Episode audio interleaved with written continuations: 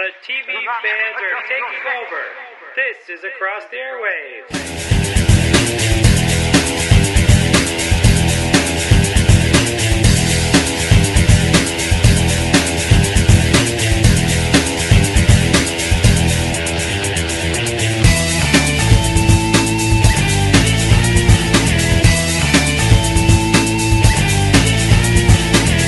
Hi, everyone, and welcome to another episode of Across the Airwaves, the podcast dedicated to giving weekly TV show episode reviews along with news and opinions on the television industry.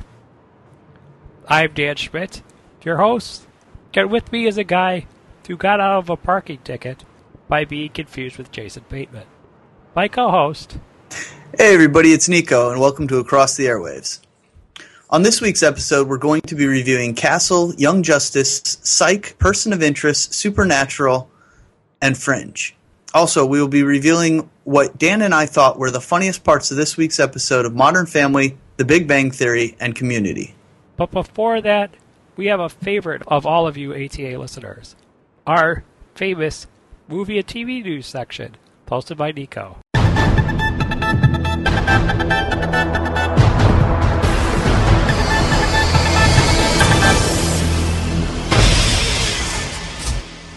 It may come as no surprise, but ABC has officially canceled its Charlie's Angels remake after just four episodes. ABC put us viewers out of our misery because that show was just plain horrible. The best news coming out of this announcement is that Minka Kelly is available to work again, and maybe she'll end up on another great show like Friday Night Lights. Miles Millar and Alfred Gough, the guys behind the creation of Smallville, tried to take themselves way too serious in this show, and it was terrible. So hopefully they can do better next time as well. And it, this shout out to uh, listener Jay Coleman. Guess Alan Miles were high this time. Die Hard 5. Yeah, I said Die Hard 5. Has a title and release date set now. A Good Day to Die Hard is set to release February 14th, 2013. I know, Valentine's Day 2013 is the release date for Die Hard 5. But that sounds about right. You know, Bruce Willis blowing shit up is the perfect romantic outing in my book, though that might be why I'm still single. I just hope that movie's not going to be a Valentine's Day massacre. Was anyone really looking for another Die Hard movie? I mean, come on. Today in Awesome, Netflix and the CW are new best friends. Earlier this week, Netflix inked a potential billion dollar deal with the CW to stream the fledgling network's back catalog for the next eight years. That means that soon you'll be able to see Supernatural and Smallville back to back to back. Yes. The stream for all begins next fall in 2012, but some of the shows will be available as soon as today. I'm not sure whether Supernatural or Smallville will be next fall or right away, but this is good news for those shows and for Netflix. I heard to the grapevine they're going to try to get out Supernatural as soon as possible due to the popularity of that show. A first look at Katie Holmes as the slutty pumpkin with pictures is available on our Facebook page. Do you remember when Katie Holmes was just hot and not hot but married to a crazy guy? Because I do. Ah, Dawson's Creek. Those were the good old days. Regardless, her appearance on How I Met Your Mother for Halloween will be awesome. The always beautiful and lovely Julie Benz will be reuniting with her vampire love Angel, I mean Booth, I mean David Boreanaz, on an upcoming episode of Bones this fall. Benz, who played Darla to Boreanaz's Angel, will be a guest cameo on the show later this season. Not many details yet, but keep an eye out for her. Interesting. Sons of Anarchy got renewed for season 5 yesterday. Season 5 will run for 13 episodes, and if history is any indicator, it will debut in September of 2012. And also, with that, I could see that being a final season for the show, possibly, just where the arc is going. Finally, in what could be considered good news or really bad news, depending on where you stand on the quality of the film so far, it seems that the Transformers movie franchise may not necessarily have ended with this past summer's Transformers Dark of the Moon. according to the latest report, Hasbro Toys may be looking to keep the mega movie tentpole alive with not just one, but two sequels which will shoot back to back. While Moon was said to be the final film in the franchise for the director Michael Bay and star Shia LaBeouf, the fact that this film brought in 1.1 billion worldwide may be the reason that Paramount Studios and Hasbro cannot overlook that success. Right now, the toy company is in active discussions, quotations, with Paramount, along with Michael Bay, who would stay on as executive producer, and Steven Spielberg, also in a producer capacity, regarding the continuation of this giant robot saga. If they kept Pirates going, they're going to probably try Transformers as well. Yeah, I have to agree. And that's the news with Nico for this week. Yeah, and with that news, we're going to go into talking about a show that's still just as exciting as ever Castle, with the episode The Eye of the Beholder.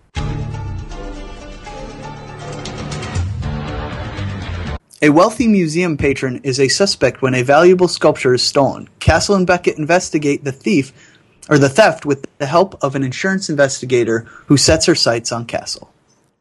After having so many plot threads to tie up from last season, this was the first time we really got to see what I think is the comedic side of Castle put on display.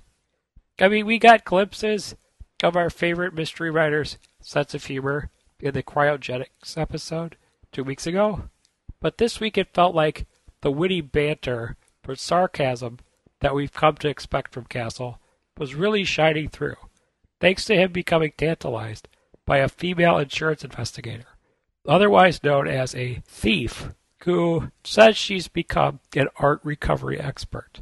So, in other words, most of the funny moments from Castle come from him getting in and out of the doghouse with Beckett, who becomes jealous of the insurance investigator.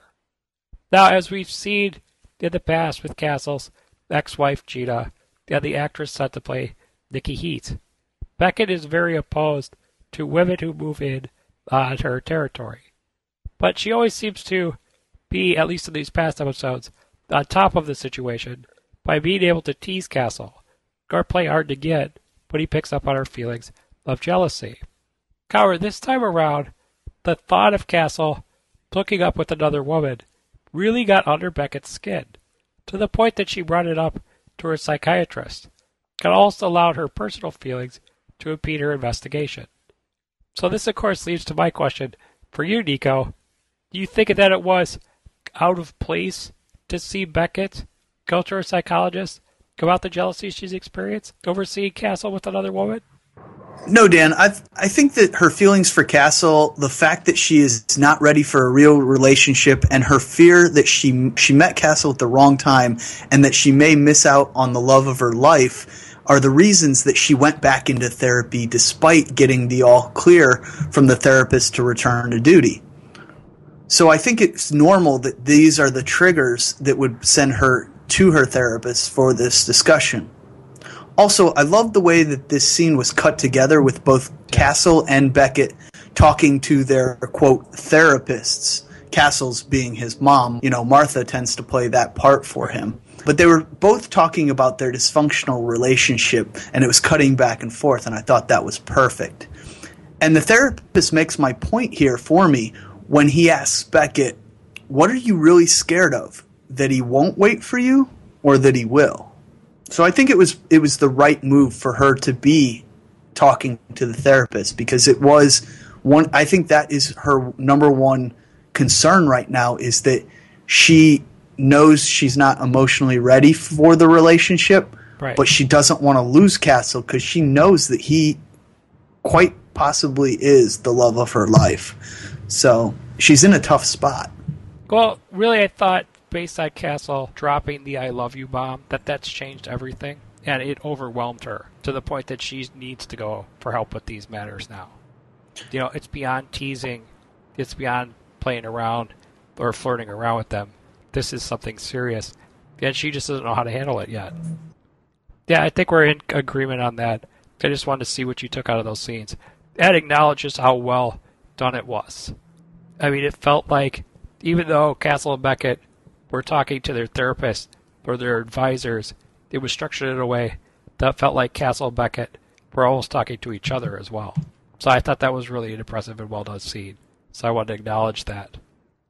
Another good thing that came out of Beckett going to her psychiatrist is that Michael Dorn, who played Worf, which is one of my favorite characters on Star Trek The Next Generation, uh, has a job as this psychiatrist character. And I'm kind of keeping my fingers crossed, since he is a known actor, that he will maybe develop into a Dr. Lance Sweets character uh, for the show, eventually building up to the point where he may help Beckett get her team perform psychological profiles on the criminals they are investigating on maybe an episode or every other episode basis. I also liked how Beckett's jealousy towards the insurance agent really set up that great sequence where Beckett had Castle ask the agent out so she could search her hotel room. Honestly, this 10 minute segment was excellent and one of my favorite parts of the episode because it captured all the flair that attracts me to watching the USA show White Collar on an episode by episode basis. And it had the scene transitions set up in the same way as the scene with Beckett seeing her therapist. It was just set up with this perfect timing for Ryan and Esposito to fulfill their classic roles of giving Castle and Beckett a hard time about their feelings for each other. Both Ryan and Esposito just had great moments where they just gave Beckett crap about having feelings for Castle, and it was just really hilarious. And even the writers were able to sort of get Captain Gates in on their comedic fun as this whole sequence ends her coming to the discovery that her decision to use a consultant who actually knows what she's doing in the insurance agent might have not been such a great idea. So, Nico, I kind of want your thoughts on the whole sequence where Castle was told by Beckett to ask the insurance agent out on a date, and really all the comedic turmoil it caused him. I just love that scene where Castle's outside the interrogation room freaking out because Beckett told him to do it. She told him to ask the insurance agent out, and she's still upset with him. I just thought all that stuff was hilarious. What do you think of it? Yeah, I liked it. It was great. I liked how it went against what both characters really wanted, but fit into what they felt was what the other wanted them to do. So Castle didn't want to date her, but felt that Beckett was pushing him towards that, both for the case and maybe for personal reasons, while Beckett didn't really want Castle to date her, but felt that it was exactly what maybe Castle wanted to do or at least maybe what he sh- should do in her mind. So it made for great tension and a lot of great comedic moments. And you're absolutely right. The way that they shot it with him on the date and then them up in the room and Ryan and Esposito, especially Esposito in this scene, really giving Beckett the third degree about her and Castle and, and Beckett trying to play it off as I don't know what you're talking about, but not really doing it very well. I thought this was the best part of this whole thing. Yeah, after the fact when he kisses her to try and allow Beckett to get out of the room, that was a funny moment. And then afterwards when she's giving him grief about it and won't let him into the interrogation, that was a lot of fun as well. But I think really the scene where they're searching her hotel room is the best part of that whole sequence. Well, the actor that plays Esposito, he played it so subtly, where it's like he doesn't care at some points, and then he does. And it's just funny how they do a very good job of picking the right times for him to acknowledge it and not to make it funny. So I give him props for that. Yeah. They have great timing, and this was classic. Would you say this is classic Castle comedy and flirtation? Absolutely. Okay. And kind of, even though it wasn't the episode's primary focus, I thought this was much more of one of their more comedic mysteries. But I did like how this week's investigation still kind of used the techniques of a classic castle themed mystery. By all of the art thieves that Beckett and Castle looked at as suspects in this episode, including the insurance agent, all had kind of this certain brand of dialogue and code of honor between each other. Really similar to like the magicians and the steampunk people that we ran into in Mysteries last year in some of those themed episodes. And again, since Art Thieves seem to be a one week theme with this episode, I have a feeling that the insurance agent, who was a great character in this episode, is only going to be a one hit wonder. But I wouldn't leave it out of the cards that Castle doesn't develop another love interest or get a new girlfriend sometime this season, especially with Alexis leaving for college and Martha trying to set him up with another woman. And I also thought that was quite hilarious how Martha, the last woman she set Castle up with, was his ex wife. I thought that was quite amusing. But with that, I'm going to get it over to you, Nico, with any other thoughts you might have had on this episode or this crackpot theory about Castle getting a new love or having some kind of love interest this season. I thought the final scene of this episode was perfect. This was indeed a one hit wonder episode for Kristen Lehman, who played the insurance investigator, because she said in her final line of the episode, It's like I said, I don't steal things that belong to someone else. So sh- essentially, she was saying that Castle's already taken. Right. As for Castle getting a new girlfriend, I don't see that happening. And here's why. I think we will continue to get these kinds of episodes we saw this week where there is a potential love interest, but it never seems to work out. And we'll see it the other way around as well, I think, with a few potentials for Beckett entering the mix, but never being right for her, which will let us, you know, get a great scene where Castle gets to be jealous again. But I have a feeling that this is the way the season is planned to go. I think that they're going to go back and forth, and there's going to be a lot of false starts, but eventually we're going to get these last second scenes we saw this week where they went out for burgers to try and repair to get back to where they were when Castle told her he loved her. And I think we're going to get there maybe at the end of this season. I don't know if that means that they're going to get together. It's too early for this great show to be over. I don't think it's going to get there yet, but I don't want them to throw a huge monkey wrench in it again as well because I think they've done that a couple times and we're beyond that now. So I, I don't know. I did have a final note. I have to say that this episode was my favorite episode of the season so far because, like you said at the beginning, Dan, it felt much like our man Castle was finally back to himself. Yeah. The the humor in this episode was better than we've seen thus far this season, and the Castle Beckett relationship was great and had us back to hoping to see it happen soon.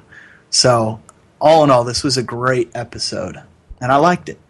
I would say this was the best episode this season when it came to form and what we're used to seeing from this show. I kind of think that the best episode was last week's episode from a mystery police procedural standpoint. I, I think those are the two strongest episodes we've seen so far. For a traditional Castle episode, this one was a classic episode and very much felt like what we were seeing in season three. And I think next week's going to follow suit with that as well, with the Ghostbusters thing. That's going to be very fun. Are, are you covered on everything with Castle, Nico? I think we hit everything. Well, with that, we're going to move on to a show that an episode that I was very, very pleased with and kind of answered my request.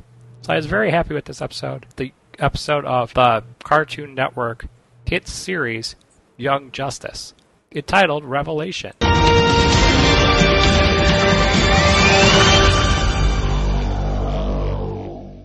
While the Justice League combats a worldwide outbreak of plant creatures, Batman sends Young Justice to deal with the villains responsible, the Injustice League. It's official.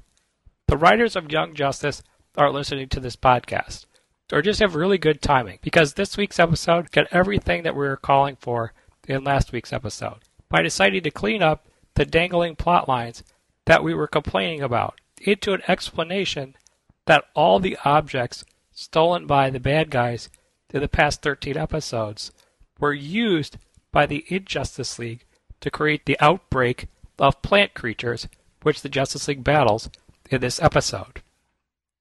So, Nico, what was your thoughts on these dangling plot lines that we're complaining about and thought kind of was throwing the show all over the place, being used as the components for the Injustice League's plant creatures? Did this tie everything up kind of into a nice, neat little bow for you? Yeah, Dan, they seem to have brought it all together in a way that will still allow us to continue to get some great cameo appearances from all kinds of supervillains, with the entire Injustice League plotline kind of opening it up to anyone being in that, with it being sort of a ruse. But the real villains will remain for now in the shadows, hiding that they are in fact the light. So that final scene showed us that there are real puppet masters pulling the strings behind the scenes, but we're still going to be able to see all the characters which made this the first 13 episodes of this series so great with us seeing everybody from the entire universe our open game that's still going to be the case because they didn't close themselves off with the way they brought it all together Right. so i thought it was very well done and i think this will work very effectively for the series and could potentially last multiple seasons if they do it correctly from now on and i think they have done it so so far very well So, kind of to sum it up, what you're saying, they've made things less complicated by connecting threads, but also opening another door. yes Okay. I can go along with that.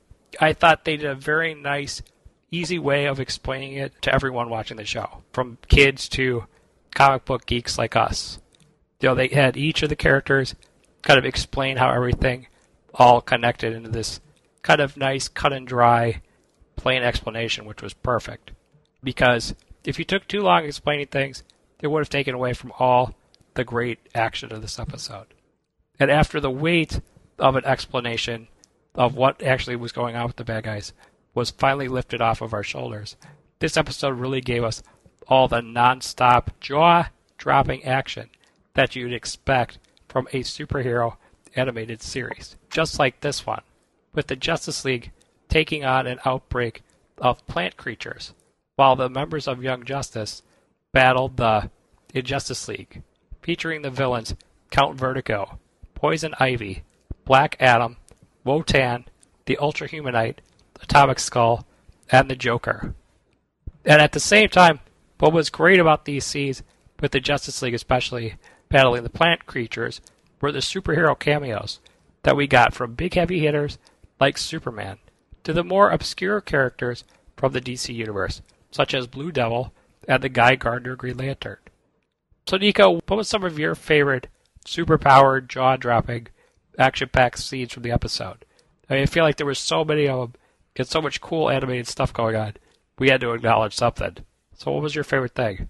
You know, I like the way they cut from one superhero to another, showing them fighting and then back and forth between both the Young Justice and the Justice League. So I don't have a particular favorite scene per se, but just the entire sequence and the way it was all cut together, that I thought that was great about this episode. And what I really liked was that the team uh, the Young Justice team used quite a bit of teamwork this episode, Yeah. with everyone helping each other out in order to complete the mission and to survive against the big time bad guys that they were facing this time. And so sometimes the team has to break before they can become strong. And it seems that last week's episode was the key to bringing them all together with that alpha male episode. Yeah, exactly. Well, and it showcased to us that these characters have grown over Exactly. the past 13 episodes. And you always want that development, which is good. I don't care if it's a kids show or an adult show. Any kind of development is fun to watch. And you wanted to root on the characters in this episode because they succeeded at that teamwork. That seemed unlikely from before. For me, I'd say my favorites included the visuals of Black Canary, Green Arrow, and Red Arrow battling the plant creatures on the Star City Bridge. That whole thing when they were fighting on top of a bus, and they did some cool stuff with Black Canary's Canary Scream. That was just a lot of fun to watch. Aqualad putting on the Doctor Fate helmet was a surprise. I didn't see that coming. Again, there were some really cool effects with that and the animation, and of course, we got the classic Batman coming in to defeat the Joker and help Robin out a bit. So that was pretty awesome stuff. Speaking of the Joker, I thought the portrayal of his character was kind of the only disappointing part of this episode. I don't know if it's because I've been or we've been spoiled by such great performances of the Joker character by Heath Ledger, of course, and Mark Hamill. But the Young Justice version of the Joker really just came across, and Michael agreed with me on this, as too flat and serious. Plus, I felt that the laugh, which is the most important aspect of the Joker, I mean, that's his, is his laugh. It's what makes him iconic. It just wasn't there. And honestly, it really pains me to say this because the Joker in this episode was voiced by Brent Spiner, who played Data on Star Trek The Next Generation. Uh, and he's an actor who I believe is highly capable of a performance that can easily equal or surpass the quality of acting that I kind of expect from someone like Keith Ledger or Mark Hamill. So why does Brent Spiner want me to hate him after this Young Justice and Big Bang Theory? Go, what was your thoughts on the portrayal of the Joker in this episode, Nico? You know, I liked it all right. We've seen Okay. better portrayals for sure, but Brent Spiner was fine in this episode, in my opinion. The only real flaw in his portrayal, as you mentioned, Dan, was the laugh was not up to snuff. But I did think he played the psychotic, multiple personalities insanity fairly well. And I think he had some good jokes and a few one liners mixed throughout the episode that really brought it all together for me. So I, I was not as disappointed as maybe you were, but then again, the Joker is not as important to me as, as it is to you. I do enjoy him as a villain, but I don't live and die by the Joker. Yeah, I understand where you're coming from on that. I just kind of wanted to get a second opinion on that because I am kind of biased sometimes. Well, no, I think you had valid concerns, and I think that uh, the guys from IGN had similar concerns, and some of the people around the different comic websites they had similar feelings that it was not up to what they have come to expect of the Joker's Yeah. portrayal. But I think a lot of them were kind of a mix between us, where they enjoyed it enough that it didn't really upset them. They just were not used to this portrayal, and so they, they didn't enjoy it as much as maybe Mark Hamill or uh, Heath Ledger. Well, and I could see Brent Spiner just because this is the type of actor he is. He was trying to make it his own, Yes. and maybe he needs another opportunity to work with it. He just hasn't refined it yet because people have such an image of what the Joker should be because of people like Heath Ledger or Mark Hamill. Maybe he hasn't developed or totally refined his stamp on it yet. So maybe I would say to them, if people are complaining about it, maybe give it a second chance. Moving forward, another aspect of this episode that I was slightly disappointed in, that I really can let it go, it's just this minor thing, was we did get to see Captain Marvel fight Black Adam in this episode after they went to the extent of getting Rob Lowe to come back to voice the captain for a second episode. But I have a feeling that this fight will be coming at some point, since it is shockingly revealed at the end of this episode that the Justice League, as Nico kind of said earlier, we saw Young Justice defeat in this episode, is actually a decoy. And the real group features villains who are much higher up the food chain, including Queen Bee, Ocean Master, Ra's al Ghul, The Brain, Lex Luthor, Klarion the Witch Boy, and Vandal Savage. If you don't know who all these characters are, you can go ahead and look them up on Wikipedia. There's great explanations on who they all are. They're the big group that you don't want to mess with. And we'll see how the Young Justice team takes them on in the future.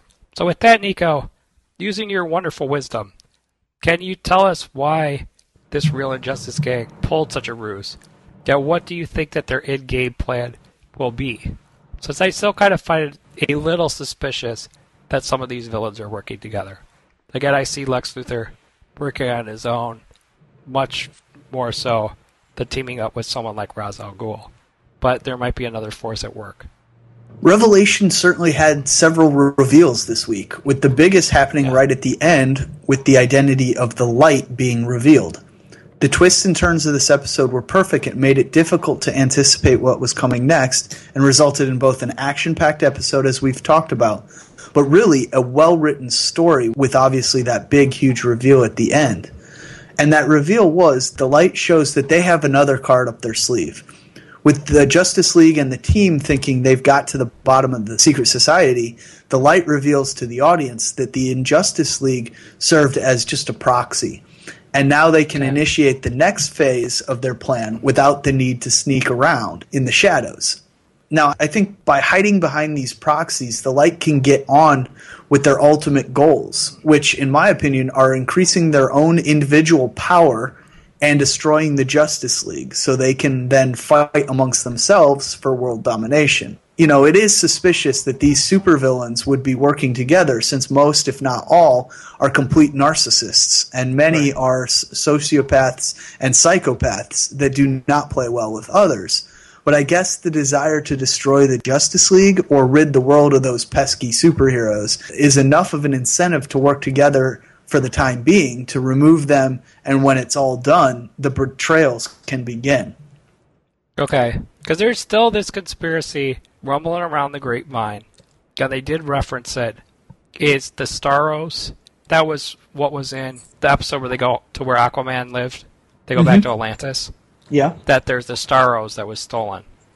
And rumor has it that the Starros are in control of different people within the Justice League and the Society of Supervillains that are pulling the strings to somewhat cause this war to happen. So there's this possibility that this is happening because of the Starros and they've manipulated the right people to make this happen. But I don't know. Your theory is more interesting. Well, I think it's a realistic, non supernatural explanation. And I think with a lot of superhero stories now, they're going with more of a realistic explanation than mm-hmm. supernatural. Exactly. But we'll see.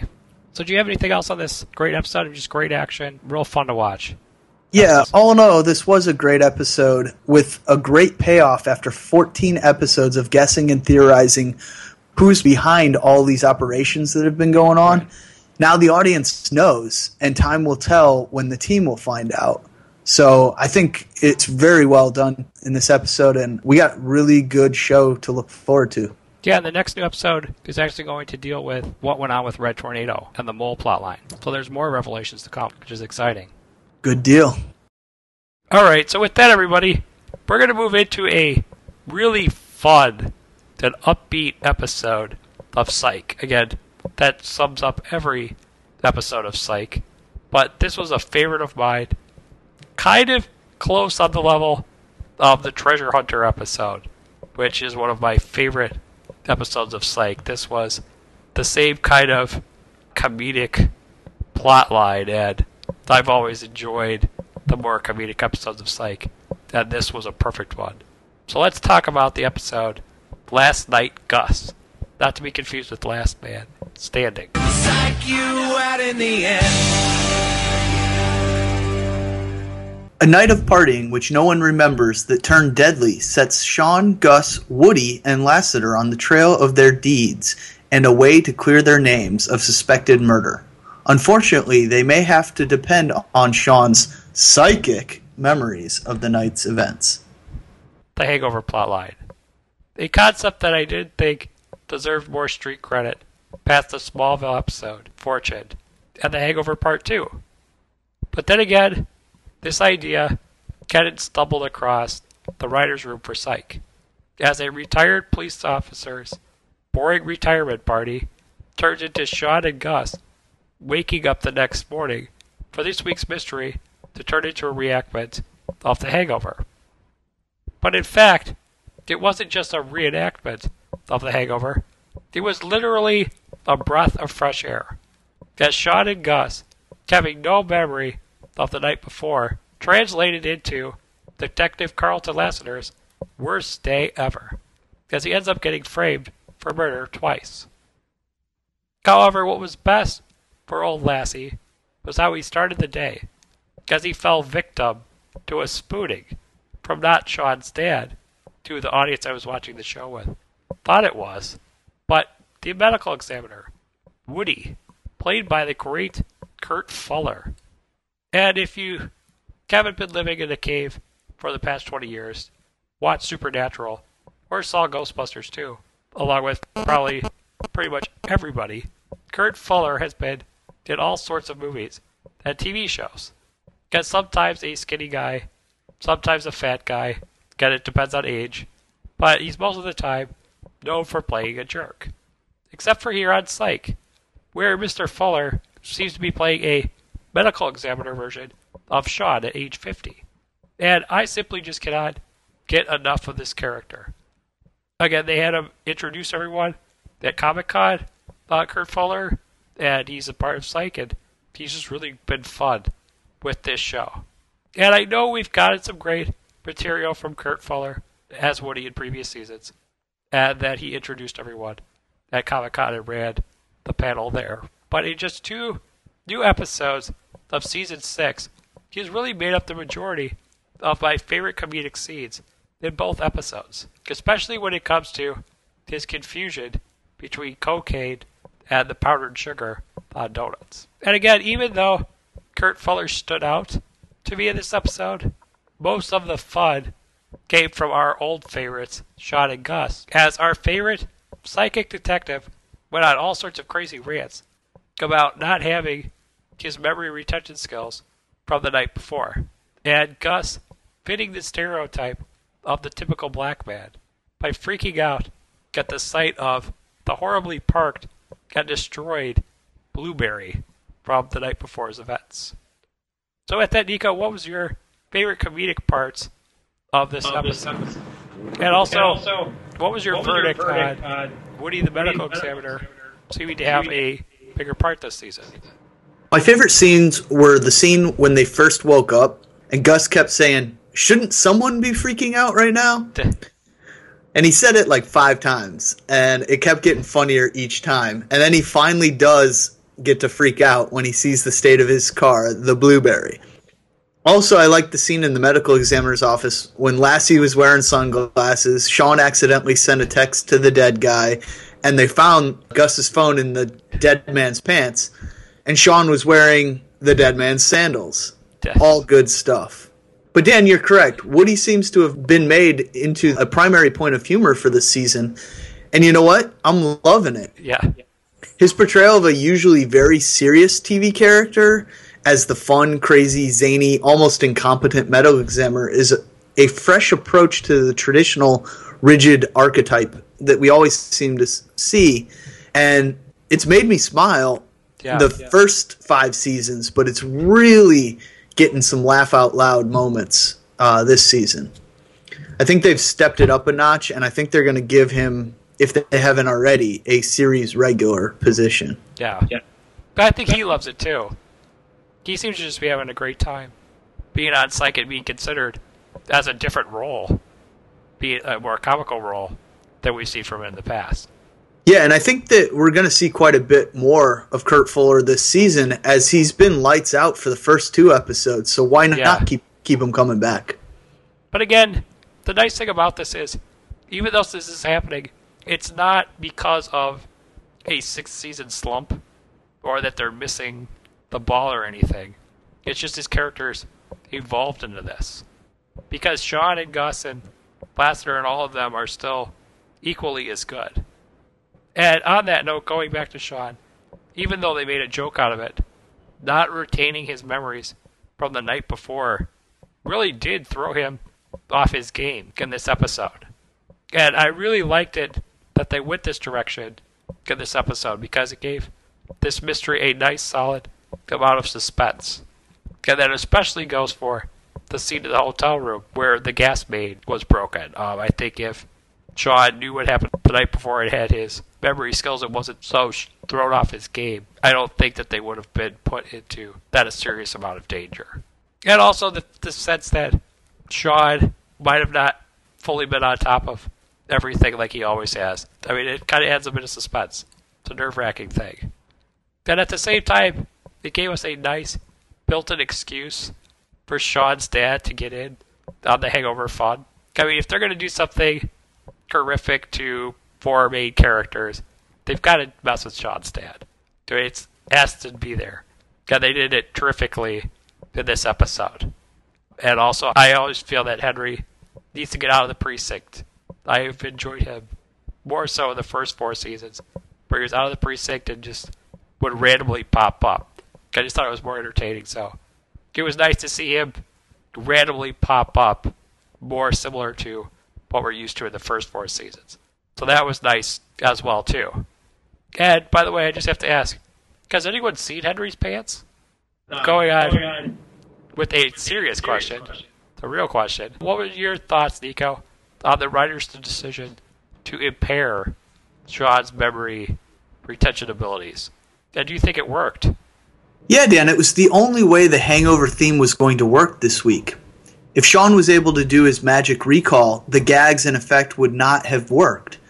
They needed to have him drugged so the entire night was a disjointed mix up of images. Otherwise, he would have just been able to recall what happened, and obviously, we wouldn't have got this great episode. Also, I think it let Sean have his impassioned speech at the ME's office, in which he made it seem for a second that he might actually believe he has a psychic ability. Well, not really, but it, it was that impassioned that it made us think maybe he thought that because he talked about his gift being ripped away, and he was talking about his almost scary or almost magical recall ability, but everybody assumes he's talking about the psychic ability. But so that was that was pretty awesome. You're right on the money there, Nico. It is a gift to him. It's helped him several times in the past. Oh yeah. Like I don't think he would have solved as many cases without it. Do you agree with that? Oh, absolutely. It's what makes him a great detective. What I loved it for them bringing in that aspect is they weren't saying that it was psych mimicking the hangover. It was the hangover mimicking psych. I like that they established it that way. Because I really thought when Smallville did it, that episode was fun, but that was a gimmick. You know, oh, what would happen if Superman experienced the hangover? I don't think that they applied it realistically to the constraints of the Superman universe. And I thought this one did a much better job of applied to the constraints of the psych universe. You know, it's like they took Hangover and they turned it into Psych, where I felt that the Smallville was more or less turned into the Hangover. You're right on target there. Okay. Okay. So you felt that as well then? Yeah, absolutely. I said, or I was uh, thinking that despite the fact that the Hangover episode has been done by quite a few TV shows thus far, Right. and I would say almost overdone recently on TV, Psych pulled it off, and I think they did a way better job at it than Smallville did, like you just said. I know many of our ATA fans will think that we just committed blasphemy against one of our flagship shows, but I did. I thought I thought this Psych episode was way better than that Fortune episode, and I don't think Smallville really. They did. They just copied uh, the Hangover, and your what you said earlier about Psych taking it to the next level or making it their own really is what I think was better about this episode. They incorporated it into the lives of the characters. They made it work. Whereas with obviously with Superman, that's a lot harder to do, or Clark Kent, however you look at it. So Right. I think this one was by far better, and I, I really liked it. Totally with you on that. Thought they handled it better. Again, Smallville was on its way out. So we have to say that, you know, there are other things in motion, so that might have been part of the problem with that episode. But moving on back to Psych, the other thing I wrote here uh, about the crux of the mystery relying on Sean's abilities being somewhat wonky, I felt that it was also necessary because there would have never really been an excuse for Sean to leave Gus behind with the woman who turned out to be this week's killer. Also, on the note of Gus's romantic entanglements for this episode, I like the idea of what this episode was appropriately titled as Last Night Gus. But I'm getting to the point where I want Sean's super sniffer sidekick to have a romance that works out. I mean, if Sean got Juliet, then Gus for sure deserves something special in my book. So, with that, Nico, do you think that this episode dictated possibly that it's time for Gus to find a woman? And if yes, do you think she'll make an appearance this season? Dan, I don't think that this episode particularly made that statement that Gus needs a love interest. Rather, I think the fact that Sean has gotten the girl means that we need a shipper relationship to root for at the moment. Right. right. Since I don't see them screwing things up currently with Sean and Jules, and that leaves Lassie and Gus, and my money's on Gus. We want to see Lassie get a girl as well, and I think that a love interest is coming for him too, because in the premiere they brought back the fact that Sean screwed up his last major relationship Yeah. when he outed Lassie with his former partner, a girl he really liked, as he said just last episode. So yeah, I'm hoping we see Gus introduced to his Jules character soon, and I think it will come this season. But I want them to have to work for it, like Sean Oh, and yeah. Jules. I don't want it to just all of a sudden show up one episode or two episode long story arc. I want it to be the remainder of the season, and maybe at the end of the season they get together, or if you know we go into the next season which I'm at this point I still think we're going to see another season, Yeah, I then think it's been guaranteed. Okay, I want to see it either at the end of this season or them build to that climax and it's the cliffhanger Right. that gets us to next season. So yeah, I think Gus is on the way. I don't think this particular episode had anything to do with it necessarily. I just think we're there in the story arc and it's about time.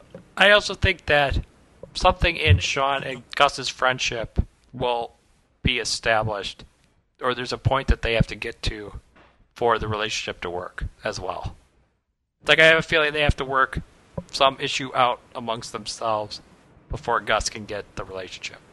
On that note, my last point has to do with the business regarding Sean drunk calling Jules and saying that he was ready to move in with her. Because it's got me kind of feeling like we're somewhat dodging bullets in regards to the Sean and Jules relationship staying together. Nico, do you foresee a breakup between these characters at all in the future? Or are we going to get more of a Chuck and Sarah thing? Since romance really isn't the main focus of Psych, I would say it's more humor and the buddy relationship between Sean and Gus. Dan, I mentioned before that I don't see them breaking Sean and Jules up, and I think Psych will go the way of Chuck and keep them together. As you just said, it is not the primary focus of the show. Humor and having fun is. And I think it may work better with Jules and Sean than Chuck and Sarah did last season because of that point exactly, and because there is Gus and Lassie instead of just Casey on all the missions or on all the cases in this case. Yes, Chuck and Morgan have a similar relationship to Sean and Gus, but Gus is a much more developed character than I think Morgan was when Chuck Yeah. and Sarah got together. Plus, Sean is more like the Morgan character, and Gus is more like the Chuck character, which is a reversal of obviously the Chuck storyline with Chuck getting the girl. At least that's what I think's going on, and I gotta say that's the way I see it Well, playing and you out. have you have the whole drama of Sean trying to keep the secret that he's psychic. That's one more thing that he's got to contend with. Right, and as we said last week, we I think that that's going to cause some problems between them, but not breakup Right. problems. Just Okay. you know, normal relationship fights or arguments. Nothing we need to worry about them calling it quits. I think they're destined to be together, and now that they are, I don't foresee them. The Sometimes we'll see the two main characters have a drunken one night stand and then they'll have to fix things and get back on track to eventually get together in the end or there'll be that love tension that never blossoms until the very end. Those are the cl- kind of classic routes. If they keep them together for any length of time like they have on this if they break them up usually they don't get back together and that's just not where i see this show going. And i, I would be disappointed for the show. Yeah, I would be Yeah. really disappointed with that. So Yeah. I think we're going to see them together. I think we're going to see a lot of funny things happen with them being together. We will see them argue, and she will get upset when she finds out that he's not really psychic, and she's he's been lying to her and the department for the entire length of their enti- relationship, the entire time they've known each other. So we will see that, but we won't see them break up. The other thing I'd kind of like to see is, and it'd be like a one shot episode, would be them running into a mystery while they're out on a date and seeing those worlds slam into each other. Because right now they've been separate. So that might be interesting to see. Yeah, I think we will see that. I think they'll be called to a scene and they'll be out on a date, like you just said, and they'll show up to the scene together, and Gus will be late to the party because he was waiting back at the psych department or he was at his own house, and so it'll be like an awkward moment for a second when everybody's like, "Ooh, they Yeah. just showed up together." So yeah, it'll be it'll be interesting. Yeah, that'd be great stuff.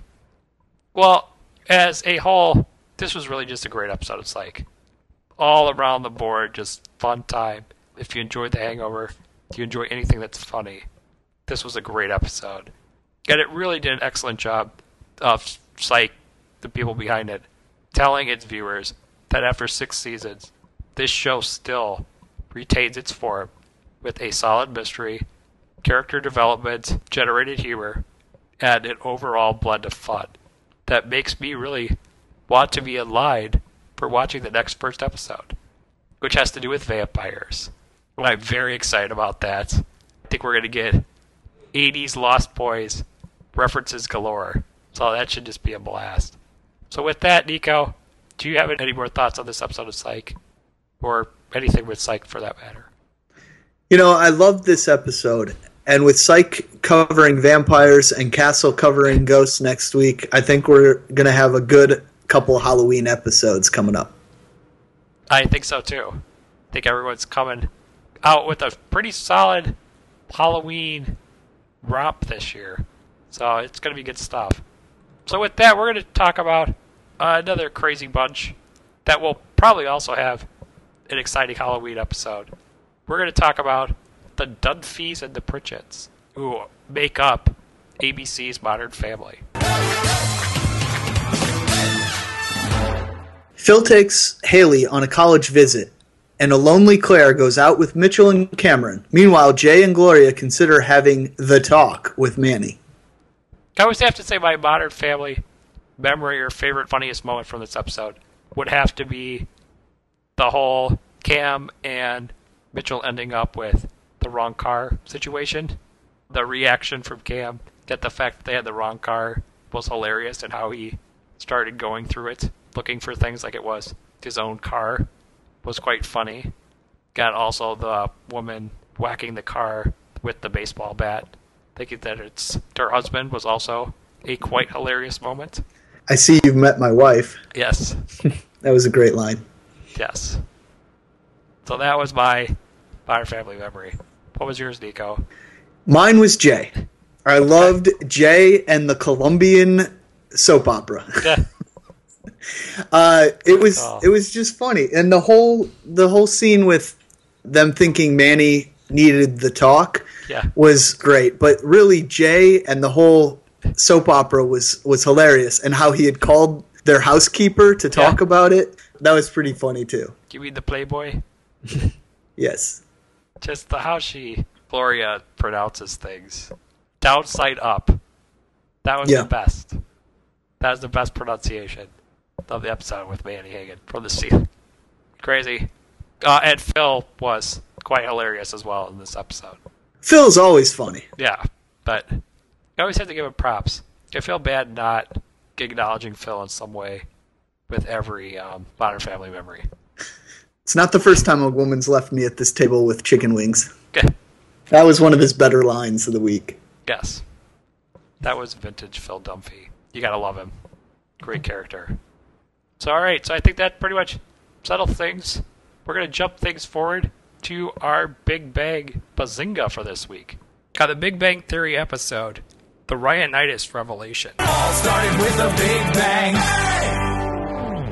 When his mother comes for another visit, Sheldon is disappointed that she stopped being the mother he wants her to be. My Big Bang Bazinga, our favorite, funniest moments for this episode, would have to be right at the beginning of the episode with uh, Sheldon's mom discussing with Sheldon and Leonard the Christian cruise that she's going on, where basically one of the activities was they absolve themselves of their sins through Christian skeet shooting, where they basically write their sins on like a clay pigeon and basically shoot those sins away. So I thought that was quite a hilarious concept, and all kind of the crazy Christian things that Sheldon's mom does is quite hilarious. And this was probably one of the ones that took the cake on that. So Nico, what was your favorite Big Bang Bazinga from this episode? Yeah, the entire Laurie Metcalf performance was my Big Bang Bazinga for the Yeah. week. She is one of the best guest stars this show has, and this performance was no different. Now, it was hard for me not to enjoy Shelley's mom spouting groaner lines and touring churches. Although she did get a few better zingers than her son this week, which is unusual because Sheldon's always the funniest character for me and my favorite in the comedy department. However, my favorite line of the week had to be between Sheldon's mom and Leonard about Sheldon and Amy's relationship. That was the best line. yes, I, I'd give you that. So yeah, that pretty much covered the episode. Um, just Laurie Metcalf stole the show. I mean, she's a veteran actress when it comes to sitcoms, so totally makes sense why she would be the center of this episode and the Big Bang Bazinga. So with that, we're going to move on to Last Man Standing and our favorite funniest moment from that sitcom because we're enjoying it and we want to give it some attention.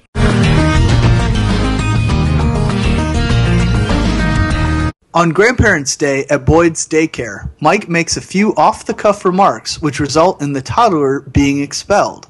With no other options, Mike must take his grandson to work with him. Meanwhile, Vanessa attempts to update her wardrobe with Mandy's help after a substantially older grandmother at the daycare compares herself to Vanessa. So, as I said before, since Community turned out to be off for a week, we thought Nico and I would make a stand in kind of this war that's going on on the internet between uh, the critics loving Tim Allen's Last Man Standing and audiences loving it uh, by taking some time to share our favorite, funniest moment from this show on our podcast. And as an audience member or a guerrilla style critic, the funniest part of this episode, in my opinion, was the scene that took place in the daycare, where Tim Allen's shock over seeing a little boy dressed as a fairy got his grandson to call him stupid. And so this was just hilarious sequence where Tim Allen's opinions on things came back and bit him in the butt. So with that, Nico, what was your favorite, funniest moment from this episode of Last Man Standing? Absolute the best scenes were the daycare scenes. I have to say, I really do enjoy the scenes with Bones veteran Joel David Moore Yes. as the new age hippie esque preschool teacher. I think there will be some great uh, scenes dealing with Mike's bad energy with regard to this school in the future. And why wouldn't Mike have a problem with this school? Many viewers and I feel much like Mike does. You know, he lives in a world where everyone gets a trophy just for playing. Our kids don't keep score in sports, and we can't use the words like champ, winner, normal, or stupid because it might hurt someone's feelings. So these scenes speak to a common feeling in America right now, and the probably the reason that this show was created. The emasculation of many of our youth. So, this is what's really speaking to me, and that's why I thought it was hilarious. Yeah. I agree with that, and that's why I think here at ATA we got to give credit to this show.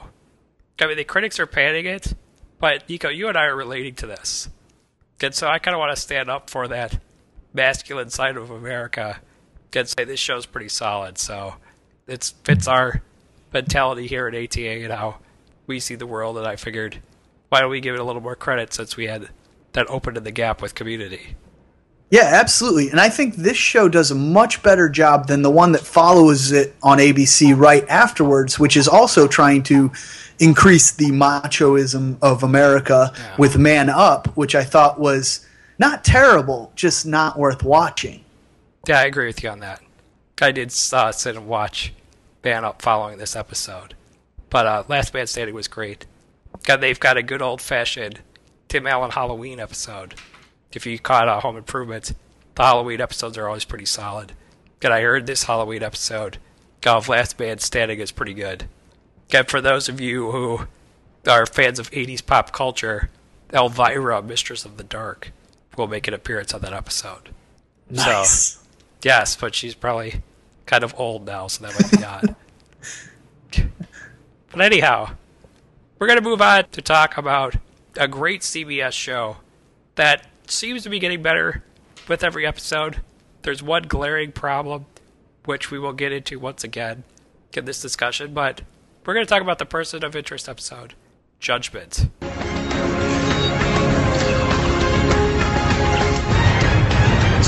Reese and Finch must protect Judge Samuel Gates, who wants nothing to do with their extra legal activities, even though his refusal could cost him his life. This week's episode of Person of Interest was fairly straightforward, because it followed the simple plotline of a judge's son being kidnapped, and Reese being tasked with the objective of saving him, in order to prevent the judge from being forced to overturn on a case. In other words, this plotline was the generic kidnapping scenario that we have seen on countless other shows. But what made it so compelling here was Jim Caviezel's performance. I know that we've been praising his performance since the start of the series, but with these kidnapping stories, it always seems like the hero character comes across like a broken record. With the lines, I'll get them back, when it comes to the victims come the kidnapping. And where are they? When it comes to getting the location come the hostage out of the bad guys. But in the case of Reese, he did say these lines throughout the episode. But the way Jim Caviezel delivered them with this smooth, soft, calm voice, especially in his dealings with the judge, freaking out about his son's welfare, that made me totally buy into Reese's unwavering confidence that he was going to get his son back. More so than if we saw him screaming or pulling a constipated act like the typical action hero. I guess what I'm getting at is that this episode showed that Jim Caviezel is able to play up this conviction within his portrayal of Reese that makes you feel like you can simply just take his hand and everything will be alright. Compelling us to root this character on just to see that there's truth behind his capabilities as a hero. So does that apply to you, Nico? Do you think that the sense of safety or security that Reese instills on the viewers watching the show makes his character compelling? No, Dan, I think what makes him really compelling to watch is the mystery of his character. Okay. Him being the hero, making us feel that everything is going to work out, that he'll make everything right, is comforting to the audience and the characters he's helping. But what is compelling for me is that he we don't really know that much about him, and we are also just slowly getting a peek into who he is and what his life was like before we saw him as a bum in the first episode. And on that note, this was the first episode of the series that we did not get any flashbacks or any real insight into our two main characters. But I think those scenes about Reese and Finch are really what make this show compelling. And the mystery about both their former lives is what is compelling about the character, you know, what really is gripping and makes us come back each week. It makes us tune in from week to week to learn more, just a little bit more, about our mysterious pair of vigilantes. So it's because of the things that they're doing is what's interesting us in them. Like Yeah, we want to get exactly. to know them more. Yeah, we want to know where they came from, why they're doing this. It's very much uh, Uh, we we always harp back to Batman because of Nolan's the Right. Nolan's involvement with it. But if you look at the comic book and the we know Batman's reason for doing it, and that compels us in that s- stage. But in this, we don't really know what is the major driving force. We kind of understand Reese needed a purpose, and we kind of understand Finch had the means to provide that purpose. But we don't really know. We've guessed a few things or what what are driving Finch, but we don't really know what's driving Reese yet. We know Right. what where he got his skills, wh- what he did, that he was special forces, but we don't know what turned him to the vigilante, and we don't know what turned Finch to the vigilante. So we need that backstory, and they're giving it to us in this slow trickle formula that is brilliant. That a lot of shows do because it is so compelling. It, it brings us back each week to find out that little thing, and they're giving us just enough information each week to really be like, "Oh, I really want to keep watching this show," because then Right. we'll be able to find out in the end what those purposes and what those reasons for them doing what they do are. Yeah, but for me, there's just really there's something about Jim Caviezel's performance in this character that's likable. Like I really, when he was talking to the judge, and said, "I will get him back. Does not matter what it takes. I'm going to do this." I really bought into it, and it really was because he was so calm and collected about it. You know, normally it's like with a superhero character, or whatever, they grab the guy by the collar and they shove him by the wall and say, "Calm down, I'll get him back." Da da. da. And he's just like, "I'll handle it." And even the judge asked him, you know, "Who are you? What are you doing? What's that about?" And he said, "The only two questions you need to worry about is, where's your son and is he alive?" Or something around those lines. And Yeah. the way he delivers it, I just buy into it. It just feels realistic to me. If that makes sense. No, for sure. They're, they're great characters. What I was just saying is that for me, what's compelling in the story is the mystery behind those characters rather than the fact that he's makes us feel safe. That's very comforting for Okay. sure, but it's the mystery that is what's compelling. Just kind of where I'm at is like I don't even know if the comforting is really the word for it. It's just how he plays it. Okay. But for me personally, Jim Caviezel's performance as Reese in this episode kept me so sold, got his confidence towards getting his son back. I almost thought Reese was going to take one step too far, and he was going to end up dead, or something was going to happen that would get the judge in trouble with the law. Again, in the end, this episode ended up going the happy ending route, with the judge getting his son back, and everything turning out to be fine. But I still just couldn't shake this feeling that Reese working towards achieving the son's safety was not going to come without consequence. Especially with the last two episodes featuring a twist in the conflict that left the story open ended and bittersweet in its conclusion. So, with that, Nico, based on the unwavering confidence that Reese displayed in this episode, and the previous two episodes not exactly being a win to the vigilante business, did you get the sense that something was going to go wrong with Reese rescuing the kidnapped son? Or did you foresee this episode's happy ending? in a sense, something did go wrong in this episode. This was the first time we've actually seen Reese lose a fight in in the scene where he attempts to stop the kidnapping at the very beginning of the sun and gets shot. I did not think that he would fail to get the kid back. I thought there was going to be this happy ending in the end, and I thought that he was going to turn the judge into an ally, which he essentially did. And I thought that it would be a colossal failure and a waste of an episode if he had failed to save this kid. But it was important to see him fail at something to know that he is not superhuman. He's not a superhero, but rather he's a man doing good work.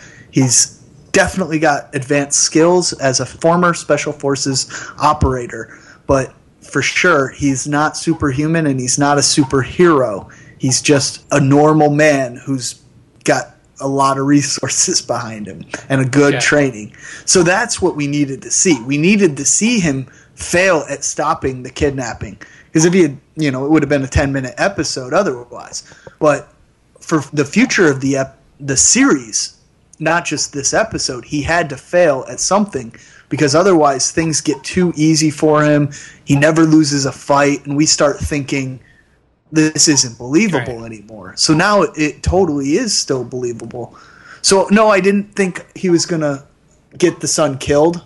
That would have been a waste of an episode. I thought, uh, especially since we we had that emotionally charged ending of last week. We didn't need that again this week. So I thought the happy ending was coming for sure, and he was going to turn this judge into a a friend for sure. Well, that kind of brings up something about the future that I have a feeling we might be seeing bigger losses or bigger defeats in the future. And that, you know, Reese in future seasons may have to depend on other resources, such as Detective Fusco, possibly Detective Carter, got some other people to get him out of a mess. Because he isn't superhuman. Yeah, and I think we're going to see eventually he's going to make. I think Carter. We'll talk about this in a minute. I think Carter will have to become an ally at some point, and we're going to have to see a national level person, so like an FBI agent. He's going to have to save an FBI agent, help an FBI agent, somehow get an FBI agent not in his pocket like he's got Fusco, Right. but where the guy owes him something so that eventually he can help on a, a larger scale, but also that he's going to have some protection. Someone watching his Right. back on a, a larger scale than maybe the NYPD can do. Well, and it could also be someone that has to do with the machine or his past as well too. Someone he already knows. Yeah, that's true. All right. Well, as for something to debate regarding this episode, I'm still getting a sense that Detective Carter, at this point, it still to get fixed, is still really unattached from this show's overall story arc. Even after changes have now been made in last week's episode, to make her Detective Fusco's partner. Basically, like Nico said last week, all this decision did was give more to the character of Detective Fusco. Through scenes of witty banter with Reese, which seemed to be developing a plot line where Fusco is becoming obsessed with proving he's a cop who's capable of making a difference. And this, as we've said in the weeks before, has been a great thing. And Kevin Chapman's performance keeps getting better as the crooked cop develops into a hero. But we still have no idea why Reese's presence has had an opposite effect on Detective Carter. Plus, this character not really having a strong motivation to stop Reese makes her character come across as somewhat nosy, which is especially annoying to watch at this point, when she potentially stands in the way of my son being reunited with his father. I mean, when it really comes down to it, Detective Carter being made Fusco's partner should have easily solved this issue. But I'm still racking my brain why it's still not working. So, Nico, what do you think could be done to fit Detective Carter better into this story? Bear with me. I got a little bit of a long response. Okay. Figured it would What's be. What sets this episode apart from previous efforts would be that all of the elements of this show so far, Detective Carter's hunt for the man in the suit, Reese and Finch's growing partnership, and the person of interest of the week, were all given equal time this week to not take away from the overall effect of any other given piece. So they were all working together in this episode to bring together the person of interest puzzle for this episode. Also, like I said before, this was the first episode that we didn't get any flashbacks or re- real insight into our Right. two main heroes. Rather, they seem to spend most of the rest of the episode dealing with the Detective Fusco's new job of keeping an eye on Carter. And maybe finally starting to fix that problem. Maybe. With having the character of Fusco dig into her investigation, and I think we will see him try to get to know her better personally and professionally, and may be able to tease out of her the motivation be- behind her quest to find the man in the suit, Reese, by befriending her and spying on her at the same time. Unfortunately, I don't think this works fast enough for our problem with this character. This is the long con approach to figuring out what she is doing. And by the time we finally get some answers, we will have become so aggravated with her character and its lack of continuity or purpose that we can't and won't care by then. At least that's how I'm starting to feel at this point. I agreed.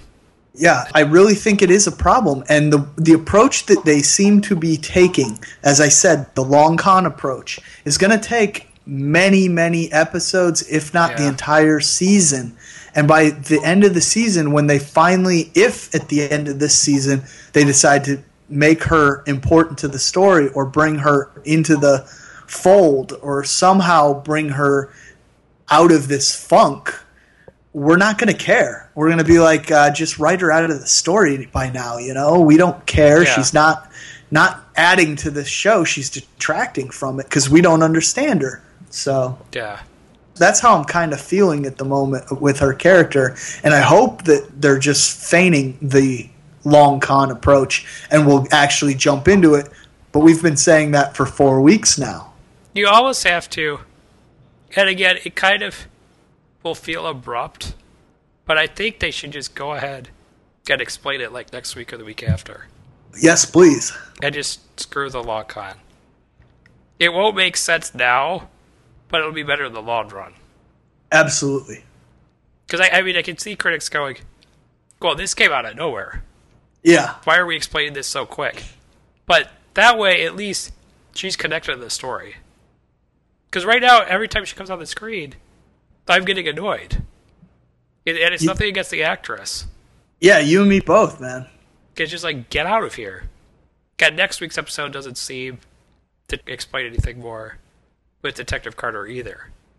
It more seems like they're going to give Reese a brief love interest. So we'll see how that goes.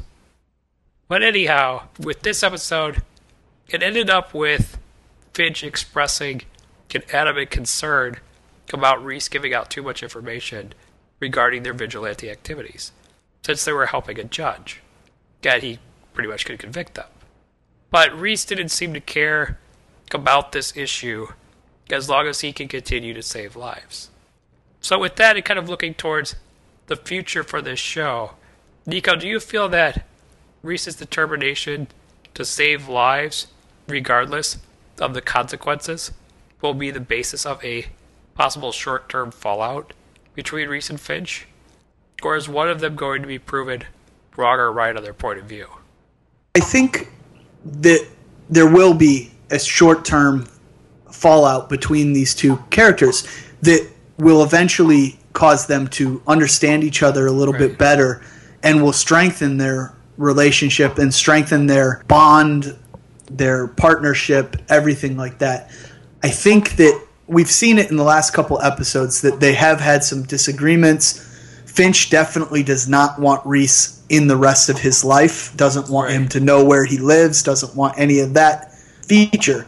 I think eventually they're going to have to become closer. They're going to have to trust each other more outside of just the working environment. Right. And I think that this falling out that is sort of happening on the episode to episode, I think we're going to see a bigger fallout, a bigger blow up between the two that will cause this short term fallout, as you as you put it so well, that will eventually they'll get back together the next episode, of course, because there's going to be an uh, some case that they have to work Right. together on, and it'll bring them back together. But I think it's going to ultimately strengthen their bond and their partnership, and will work great for moving forward the rest of the episodes. And I think the way that they can do it, have the the fallout, and then show us some of the backstory for why they're both coming from this opposing situations.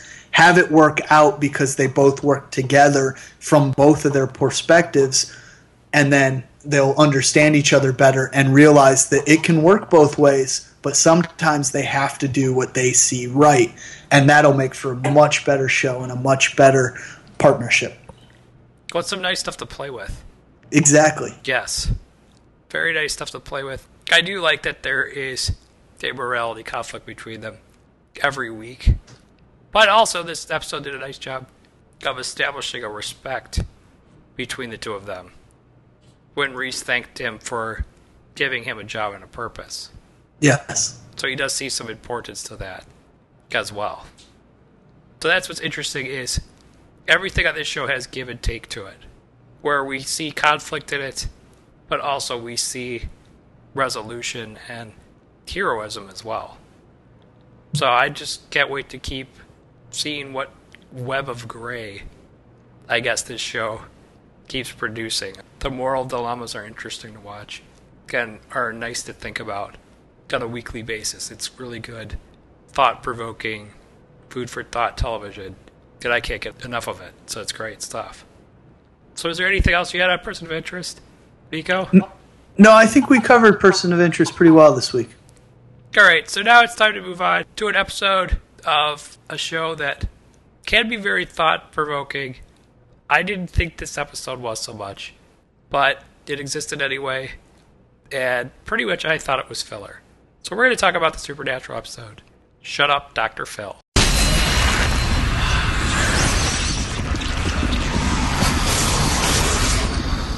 Sam and Dean deal with a witch who is using her powers to terrorize a small town. They soon discover that she is taking out her anger with her husband, who she discovered was having an affair. Violence.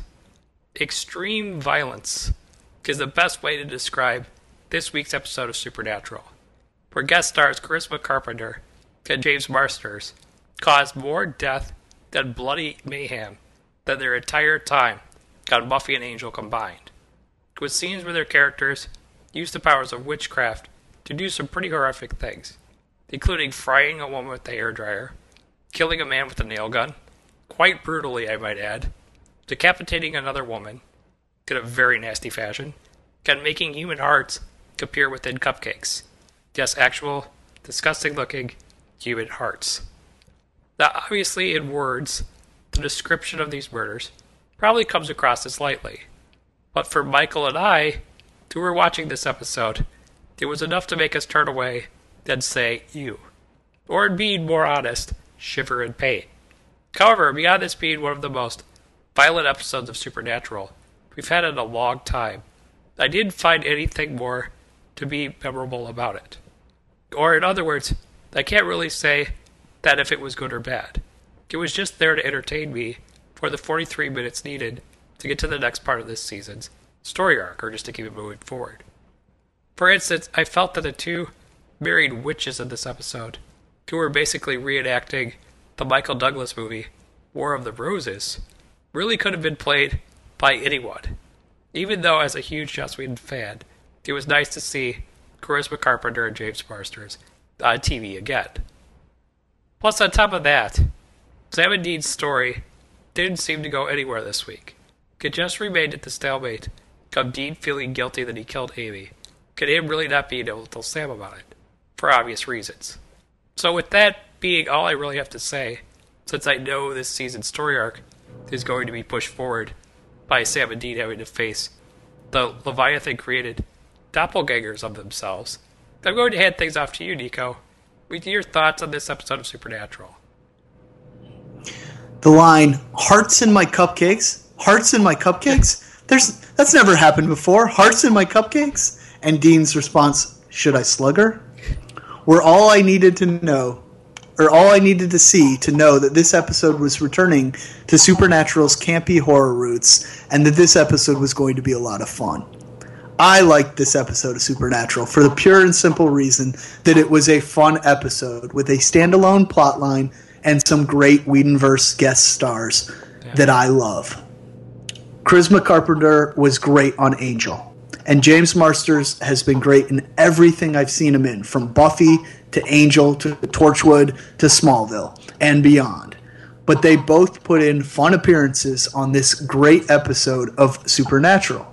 Sure, the story did not progress much on the season long story arc front, but they did capture a Leviathan that may help them figure out how to hurt or maybe even kill these things, or at the minimum, get rid of one of them. Right. Shut Up Dr. Phil felt like classic season 3 Supernatural. Just a fun, gross out trip that didn't try to do anything except tease those of us with a twisted sense of humor. For me, despite not moving the overall story arc forward, this ranks near the top of this season's best episodes. If you're only looking for serialized storytelling and a continuation of the big bad story arc, then you're not going to agree with me on this. But come on, this episode was a hoot and a half. I see. Yeah, you're right on that, Nico. You are. This was a stronger episode than what we've had in the past. So I don't want to want to say, but I felt it was filler that it went off the beaten path like one of last season's episodes. Oh no, I I know what you were saying, and I know that it was it was not progressing the story forward at all, and that's okay with me for this episode because it felt like we've got to the point where, you know, we we've seen a bunch of good episodes this season that did progress us forward. Right. We are seeing we're seeing Dean's character development with the guilt in the last two episodes. That was continued a little bit in this episode, but Right. it didn't go any further. Like you said, that that that was uh, something you would have liked to seen a little bit more of, maybe. Uh, it didn't do that, so I, I, I do see that as a you know kind of a stall out there. But we've we've seen a lot of progression in the story arc thus far in this season. So this was a good time to just throw in an off the wall story that didn't have to do with anything Well, this seen before. I don't think it was about them. It was about the guest stars. Mm-hmm. And, and again, that's paying respect to two people that are a big part of the television horror genre. And without their characters or their performances, we might not have Supernatural. Very much so. So I get where they were coming from on that. I just, I'm just big into the overarching story and the brothers. That this episode wasn't about the brothers. Yeah, so we did see a little bit of the brothers, you know, the guys who've been riding around in, in a beat up car and sleeping in seedy motels for too long, Yeah. having a good snip, you know, snipping back and forth, having good interchanges between each other. But really, that was the only character moments for the boys. They, they were kind of the background, as you said, the guest stars were the stars of this episode, and that was the way it was intended to be to give us a break from the, the action we've been seeing and give us a fun episode. And like I said, I felt it very much felt like a classic season three episode, which I, I loved season three. You know, it was great. So I loved this episode. I know it wasn't going to be the best episode for moving the story, or when you look back at the overall fun we've had, or uh, not fun, uh, the overall good episodes we've had this season for on in the entirety of when we get to the end of the season we see how they beat the leviathan. This one won't even register on your, your in your memory but for just having fun with a show that we didn't have any fun with last year except for after uh, ben Edlund came and wrote that great breaking the fourth wall episode where they were, went to vancouver and had some fun you know Yeah. up to that point, we hadn't had any fun. I so think the fairies were fun. yeah, I, I guess I'm, I'm being a little oversimplifying. But that was but a Ben Edlund episode as well. yeah, So exactly. Until Ben Edlund came and had some fun. yeah, we didn't have much fun. Overall, we didn't have much fun in the first half of last season. So it's great to just throw a fun episode in there every once in a while and kind of remind us what originally got us to love this show. Right. It wasn't every week was not progressing the major story forward in the beginning at least uh, because it was a five year plan so they didn't have to jump into it and push it forward every single week. We got some of those fun episodes. We got the fun episode where the boys were meeting with all their fans of the fan fiction or the books that were being written about them and how their whole life was in a book. That was a brilliant episode that i loved you know and that this felt very similar to that feel that it was just fun a lot of you know a lot of fun Yeah. So- If you're looking for fun, this is a great episode. Yeah. If you're looking for story arc, you might have not liked it so much. exactly But all around, classic episode of Supernatural. So I think that sums it up pretty much. yep All right. So with that, are you ready to move on to the closing for this week, Nico? i am All right, take it away. On next week's episode, we're going to be revealing our favorite comedic moments from Modern Family, The Big Bang Theory, and Community, as well as reviewing more new episodes of Castle, Young Justice, Psych, Person of Interest, Fringe, and Supernatural.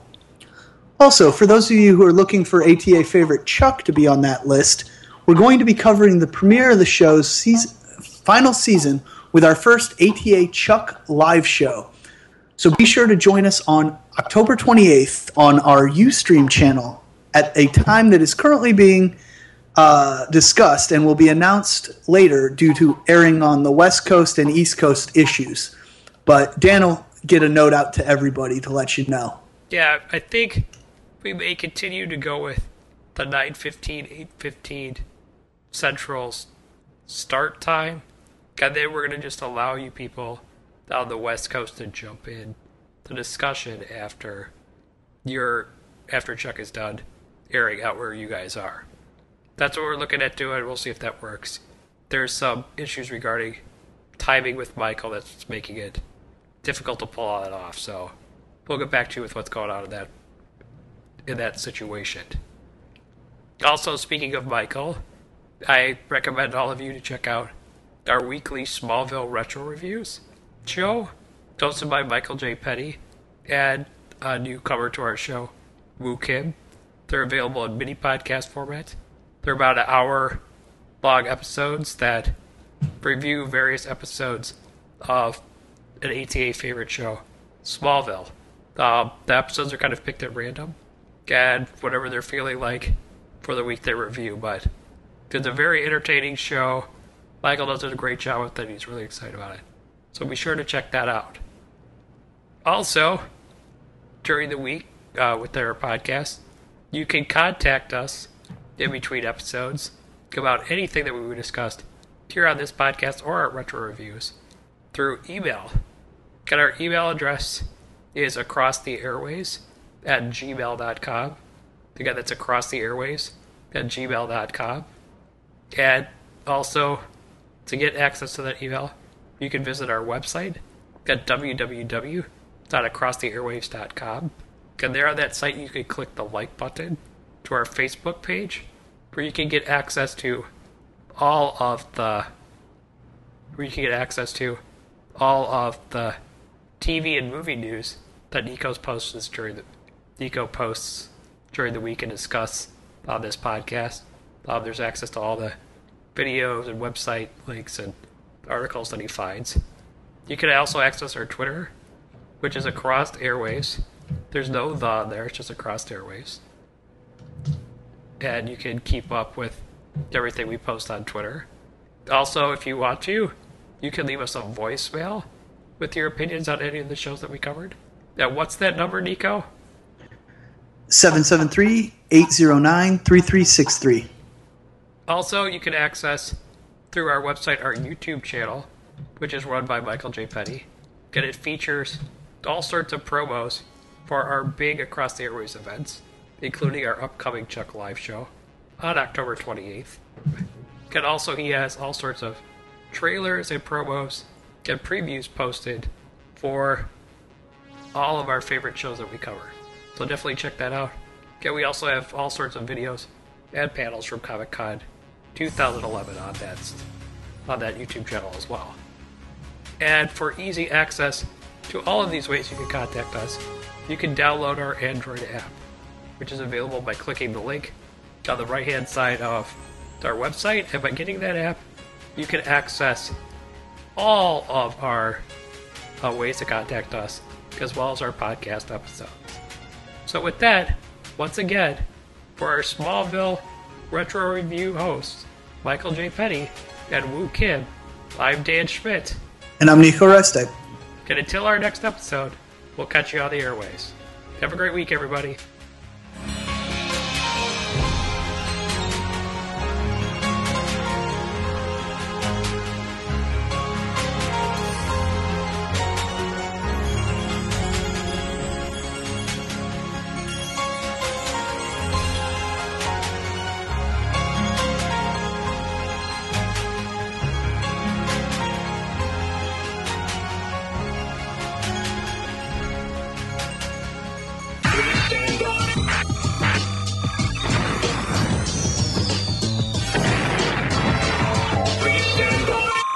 Now return to our regularly scheduled program.